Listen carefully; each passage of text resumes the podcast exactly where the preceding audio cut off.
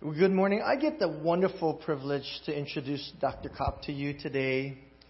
Uh, Vicki and her husband Dan, many of you know them because they served as pastors of this church for 12 years. And, um, and through that relationship that, uh, that they had here, many of you already know of Vicki. Some of you um, may not know this about Vicki. Um, Vicki and our own Ginny Fessler are sisters. And Vicki was telling me that she takes full uh, responsibility for the two of you being together, uh, Tim and, and, and, and, Ginny. She was the one that introduced the two of them together, and then uh, Vicki said, "Now the rest is history," and so we celebrate that.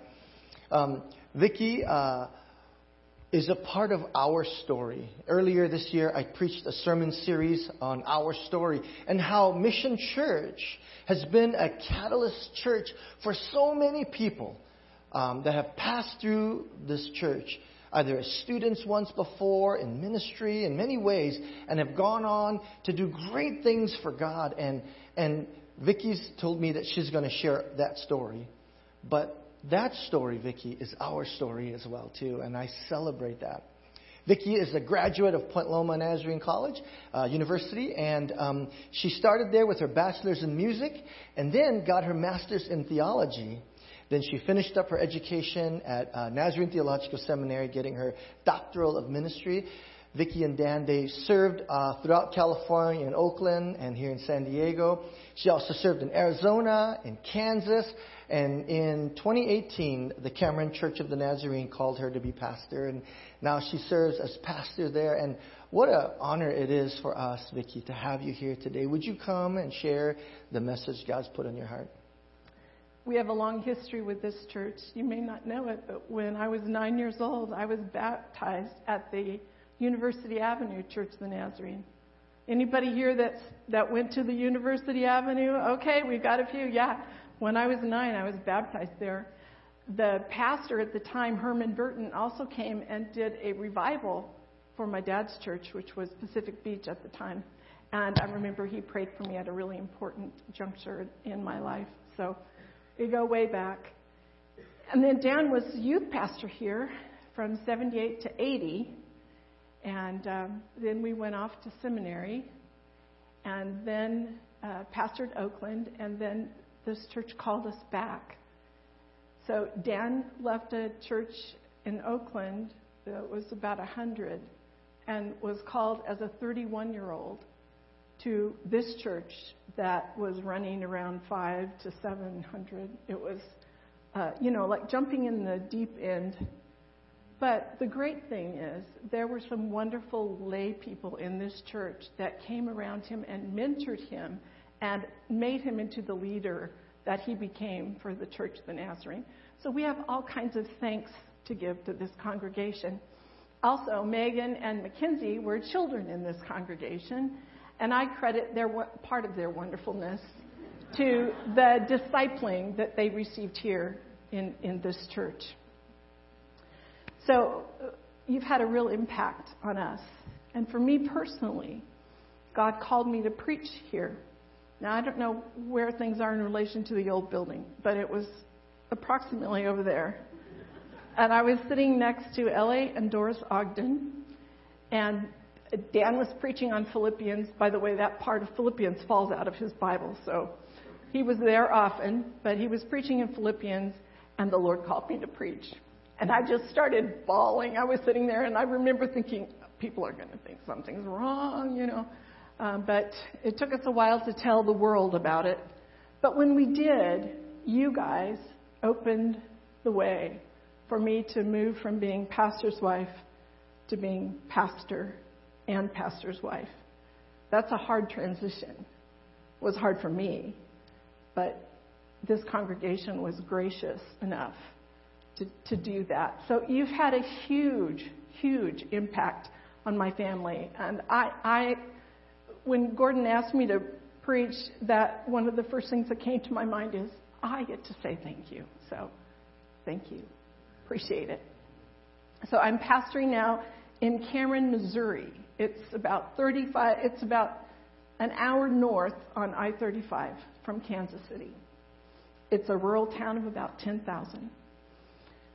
Now, when Dan got sick last year, um, and I couldn't, you, you know, any of you who've cared for a loved one who's dying, you just can't focus. And I just told them, I can't, I can't keep preaching. It's just more than I can do. And so they called um, Bill Kirkemo, son of Ron Kirkemo, who lived a little south of Kansas City. And Bill drove up every single week to preach for me for almost a year. It was an amazing gift from that family. And um, so I was able to care for Dan, and they did everything for us. They brought us food, they mowed our lawns, they shoveled our driveways because it snows there. They brought us gifts, cards, gave us money. It was just an incredible outpouring of love from that congregation. Not just them, but primarily them, because that's where I was. So after Dan died, and I thought, what am, what, do I, what am I going to say to these guys once I start preaching again? What, what do you want me to say, Lord? And I thought, well, I could go to the Psalms of Lament, where we can let the Psalms just speak to those deepest places of hurt and sorrow in our lives. And then I thought, well, maybe I should find some passages on comfort because we've all been through so much and we need to be comforted. But then the thought came to me what could be more important in a time of fear and confusion and angst than to be reminded of who we are as the people of God, as followers of King Jesus? You know, Jesus calls us to a different way of life than those who are not followers of Jesus. He calls us to live in contrast to self preservation, insisting on our own way, grasping for our rights, taking the best for ourselves, ignoring the needs of those less fortunate, lording it over others, listening only to those who reinforce what we already believe, excluding those who are different, loving only those who love us, making enemies at the least provocation. We are called to live differently than that. Dan used to talk about living at the intersection of two kingdoms. Was it this or was it this? I think it was this. I can. What, John? This and this. Ah, okay. I knew I didn't quite have it right. Yeah. He preached that over and over again that kingdomnomics, the Apple sermon, you know, the things that you guys remember over and over again. So we live at the intersection of two kingdoms. Throughout Scripture, we're called to do just that. We're called to live in the world against the grain of our human nature, against the grain of self preservation and getting our own way. You think about the Sermon on the Mount. It, it, don't pay back evil for evil. If someone takes your coat, give them your cloak. Someone strikes you on one cheek, give them the other. Someone asks you to walk a mile, walk two. And then you think about uh, 1 Corinthians 13. Love is patient, kind, doesn't insist on its own way, not irritable or resentful.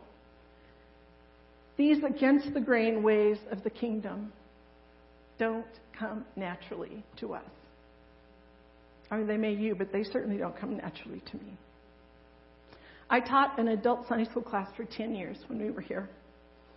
Wholehearted. Any wholehearted alumni? Oh, yes. Yes. That, those were some of the greatest years of my life. I, I really enjoyed that class. So we studied the book of Mark for three years. Gordon, I'm going to need that water. Thank you. We studied, studied Mark for three years. So you might not be surprised to know that's where I ended up for the sermons for my congregation in the fall. And so, not being one who likes to waste time, I took all those sermons and put them into one, and that's what you get today. So it's in, uh, we're looking at Mark 8 to 12.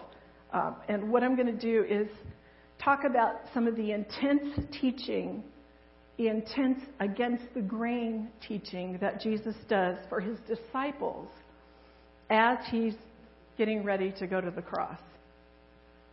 He is trying his best to get them to understand what this is about. And so I'm going to pull those teachings out of those chapters, uh, Mark chapters 8 through 12. So in 8:17, sorry, 8:7, Jesus told them that he was going to undergo suffering and be rejected and be killed and after 3 days rise again. This was so different from the disciples' expectations of their Messiah that Peter challenged Jesus. You know this story.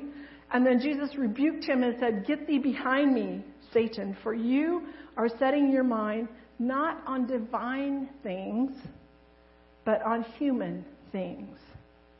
Then, clarifying the mindset that they were to have, he says, If any want to become my followers, let them deny themselves and take up their cross and follow me. For those who want to save their life will lose it, and those who lose their life for my sake and the sake of the gospel will save it. The disciples were convinced that Jesus would soon take power and, and throw off the Roman oppression. Instead, he calls them to deny themselves, take up their cross, and lose their lives for his sake and the sake of the gospel. To talk about against the grain. This is our call too. He calls us to this every day in every season of our lives. We can respond to this difficult saying, this difficult teaching in several ways. We can ignore it and insist on thinking like Peter about a powerful and prestigious Messiah, one who wants us to share in his greatness. Or we can determine that it's wrong headed and unhealthy to live with this attitude of self denial. I know people that think that way. We might declare Jesus is a killjoy who doesn't want us to have any fun. Can't we participate in Christianity without taking up a cross? Doesn't what he did for us give us a get out of jail free card and allow us to go on our merry way? Why do we have to live in the same self sacrificing ways that Jesus did? Jesus makes it clear that this self denying, cross bearing, losing our lives way of being in the world is not just for super disciples, but it's essential for all believers. He's calling us to live against the grain of concern for protecting our lives to a reckless, loving abandon that reflects the sacrifice of Jesus, who for the joy set before him endured the cross, and whose Holy Spirit empowers us to follow in his ways. Losing our lives for the sake of the gospel is the way to authentic life in Christ. In chapter 9, verse 30, Jesus tries again with the disciples. If anyone wants to be first, he must be the very last and servant of all. No one wants to be last the last picked for the team, the last to hear the news, the last in line at the potluck. I remember our 100th anniversary, and John Todd was sharing. I don't. Whoever asked John Todd to share, what were they thinking? anyway, John shares with the whole group that he remembers me always being first in line at the potluck. Thanks a lot, John. I guess I don't like to be last either. Maybe that's what Jesus is getting at when he asks his followers to take last place. Instead of struggling to be first, he calls us to step aside and let others go ahead. This is consistent with his calling us to self denial, cross bearing, and losing our lives. Later in chapter 9, verse 38, the disciples revealed their exclusive perspective when they said to Jesus, we saw someone casting out demons in your name. We tried to stop them because he's not one of us. They viewed themselves as in a privileged position, exclusively connected to Jesus and his mission. But Jesus surprised them, saying, Do not stop him, for no one who does a deed of power in my name will be able soon afterward to speak evil of me. Whoever is not against us is for us. This is the only time John is the spokesperson for the disciples in Mark's gospel. Is he protecting Jesus? Is it misguided love? Is he defending his territory? You can't use Jesus' name, we own it. Not only do the disciples not understand the kind of Messiah Jesus was, but they don't recognize the work of the Spirit of Jesus. They even oppose it. The scribes made the same mistake when they said that Jesus cast out demons by the power of Beelzebub. Both groups had the same attitude. They were insiders saying the others weren't. You're against us. This cliquish protectionism distracts the disciples from their true mission. The churches continue to have this problem throughout Christian history. If you're not with us, you're against us. You know what kind of attitude that perspective produces? We have a special status and you don't. We're on the inside, you're on the outside. We're in the know, you are ignorant. This is a far cry from the self denying, cross bearing, losing life, taking last place attitude to which Jesus calls us. The church needs to learn to see people from God's perspective. If we prematurely exclude someone whom the, from whom, sorry, with whom the Spirit is working, we are impeding the work of God. Jesus was being consistent with his against, against the grain teaching in this passage. He didn't waste his energy protecting his exclusive rights. He had more important things to do than to fuss about who was in and who was out. Jesus saw this unknown exorcist as one who was moving toward him, and no harm was being done. He knew that someone who was open to him and his ministry could very well join at some point. If he was excluded now, he might reject the gospel entirely. When we immediately exclude someone, we are subverting the prevenient grace of God and insisting on our own rights. We are grasping for control. This is a lesson in tolerance. We tend to condemn what we do not understand some actually like the role of bouncer, custodian, and gatekeeper. But Jesus calls us to give people the benefit of the doubt. We are not independent contractors of Jesus' Spirit. We don't own it or get to make the rules or ultimately decide who's in and who's out or even where the line is. We hurt the church more with our exclusionary views than by accepting someone who is questionable. Not the right kind of people, as someone said to me recently. Remember, Jesus identifies with the least of these.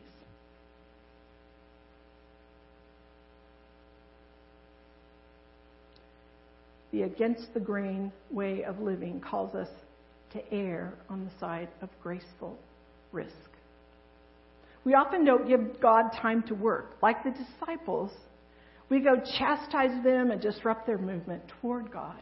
Essentially, we're saying, You're not really one of us. You're against us until you're exactly like us. Back in the early 90s, the teens of this church went to Marie Callender's to celebrate graduation. Some of you will remember this story. They met a balloon clown while they were there. They really impressed this guy. And he showed up at church the following Sunday. Later, he brought a friend of his to church. That friend brought his wife. Then the wife brought a colleague. Then the colleague brought her husband. They all came to faith and began to be involved in the life of this church. Those teens could have completely ignored that balloon clown. They could have decided that he wasn't like them, he wasn't a part of their group, that he didn't matter.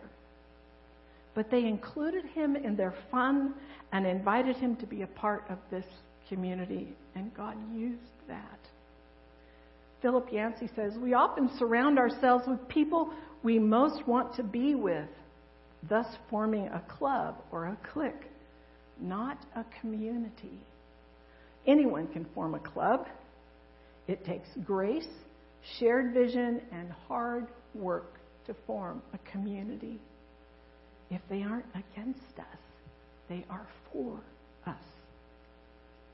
In chapter 10, 13, Jesus says, Let the little children come to me, and do not stop them, for it is to such as these that the kingdom of God belongs. Truly, I tell you, whoever does not receive the kingdom of God as a little child will never enter it. Jesus was on his way to the cross with disciples who didn't get it, despite all that he had said. And he still took time for the children. Earlier, Jesus had taken a child into his arms and said, Whoever welcomes one of these little children in my name welcomes me. Children in Jesus' day lived under very bad conditions and were usually ignored by adults. A child was an example of powerlessness and was someone who had no ability to repay or reward. The church who welcomes its children welcomes Jesus. Think, think about that the next time you're asked to volunteer in the children's department. Jesus knew that children don't stay children. This congregation, as was mentioned earlier, has been a great sending congregation. And I was just trying to think of all the people, and of course, it was mostly around my family, but uh, this morning, uh, as you were talking, Gordon, I thought about David Potter, raised up as a child in this church, missionary to Papua New Guinea and then uh, Vanuatu for all, a, a lifetime of ministry. I think about Deanna McCluskey, who was raised in this church who has pastored for many years and is now getting her PhD, hoping to, well, she's teaching adjunct right now. Um, thought about uh, David Goodwin, grown up in this church, and he is youth pastor at Central Church of the Nazarene in Lenexa, Kansas, and also the district NYI president. Just had a new baby. And then I thought about my niece Tiffany and my daughter Mackenzie, who were raised up here, went on to be worship leaders. Thought about my niece Celeste and my daughter Megan, who grew up and married pastors. And that's just the tip of the iceberg. If we went around the room, we'd be here all day talking about people that you know that were raised up here that went on, not just in ministry, but in all kinds of areas of service. Jesus knew that children grow up, and that's why we say, Come to me, little children.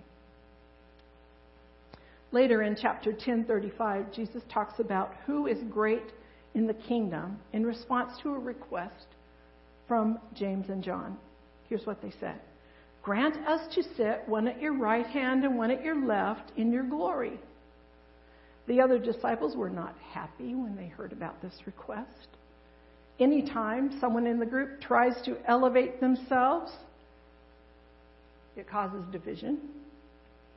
I remember being on sabbatical in Australia about 10 years ago, and Dan and I were discussing with the Bible College president at Brisbane the lack of church leadership in that country.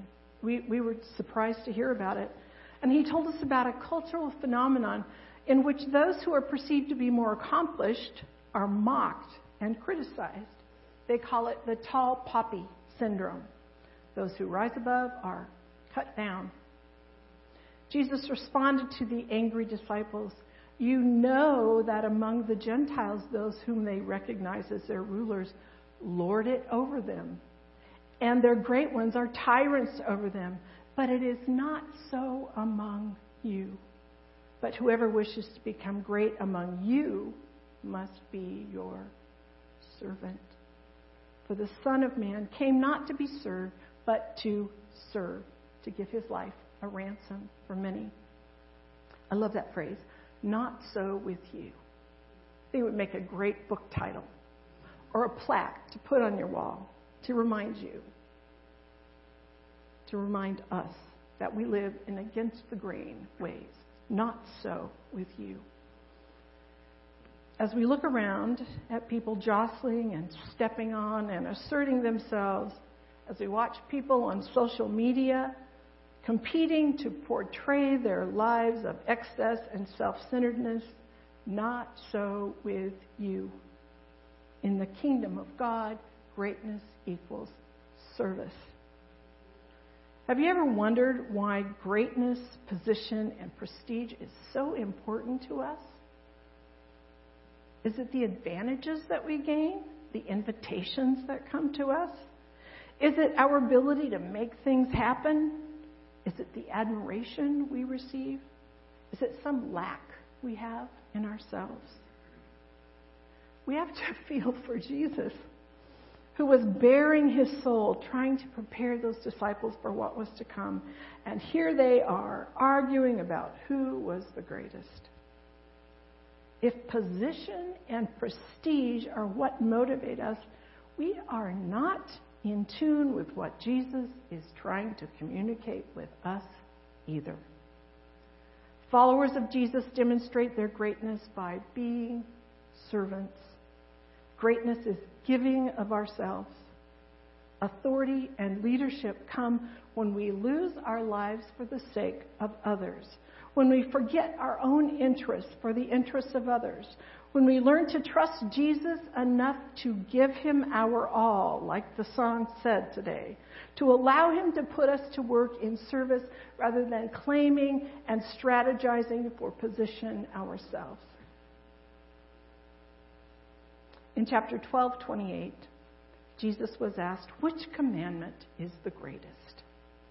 He responded, The first is, You shall love the Lord your God with all your heart, with all your soul, with all your mind, and with all your strength. The second is this you shall love your neighbor as yourself. There's no other commandment greater than these. And then Romans 13 says, The one who loves another has fulfilled the law. The commandments you shall not commit adultery, you shall not murder, you shall not steal, you shall not covet, and any other commandments are summed up in this command Love your neighbor as yourself. Love does no wrong to a neighbor. Therefore, love is the fulfilling of the law.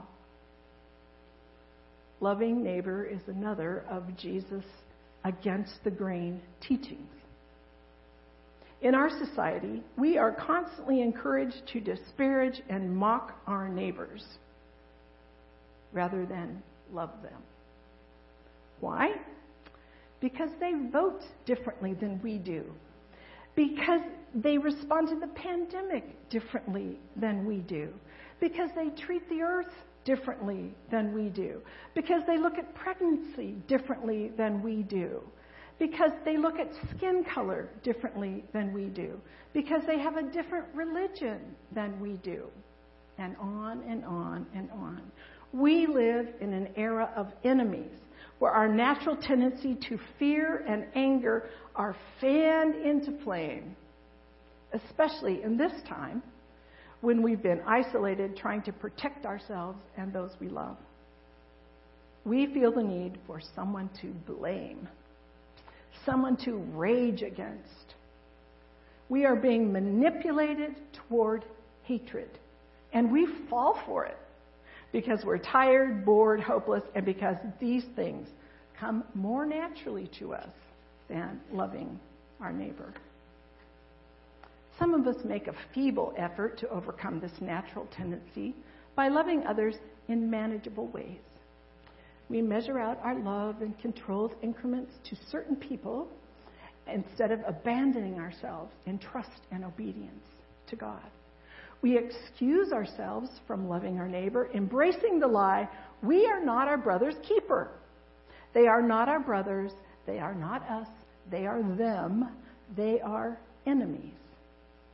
But even those in the category of enemy are not excluded from the love of neighbor teaching. Jesus calls us to love our enemies.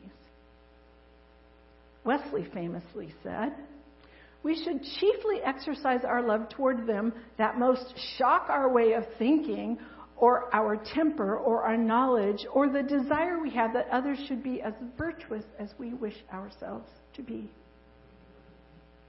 Our meager love is anemic compared to the steadfast and everlasting love of God. I think one of the reasons so many of the younger generation have left the church is they see so little of these against the grain ways of living modeled among the saints. Many who call themselves Christians have substituted counterfeit expressions of faith, like religious legalism, political ideologies, and social issues. They've substituted those for the self denying, cross carrying, life losing, last place taking, inclusive, child welcoming, loving servant attitudes. But these are the attitudes that reflect the life and love of Jesus. These are the ways Jesus taught his disciples as he was on his way to the cross. These are the ways of the kingdom. May they become more and more the ways of the church. Amen.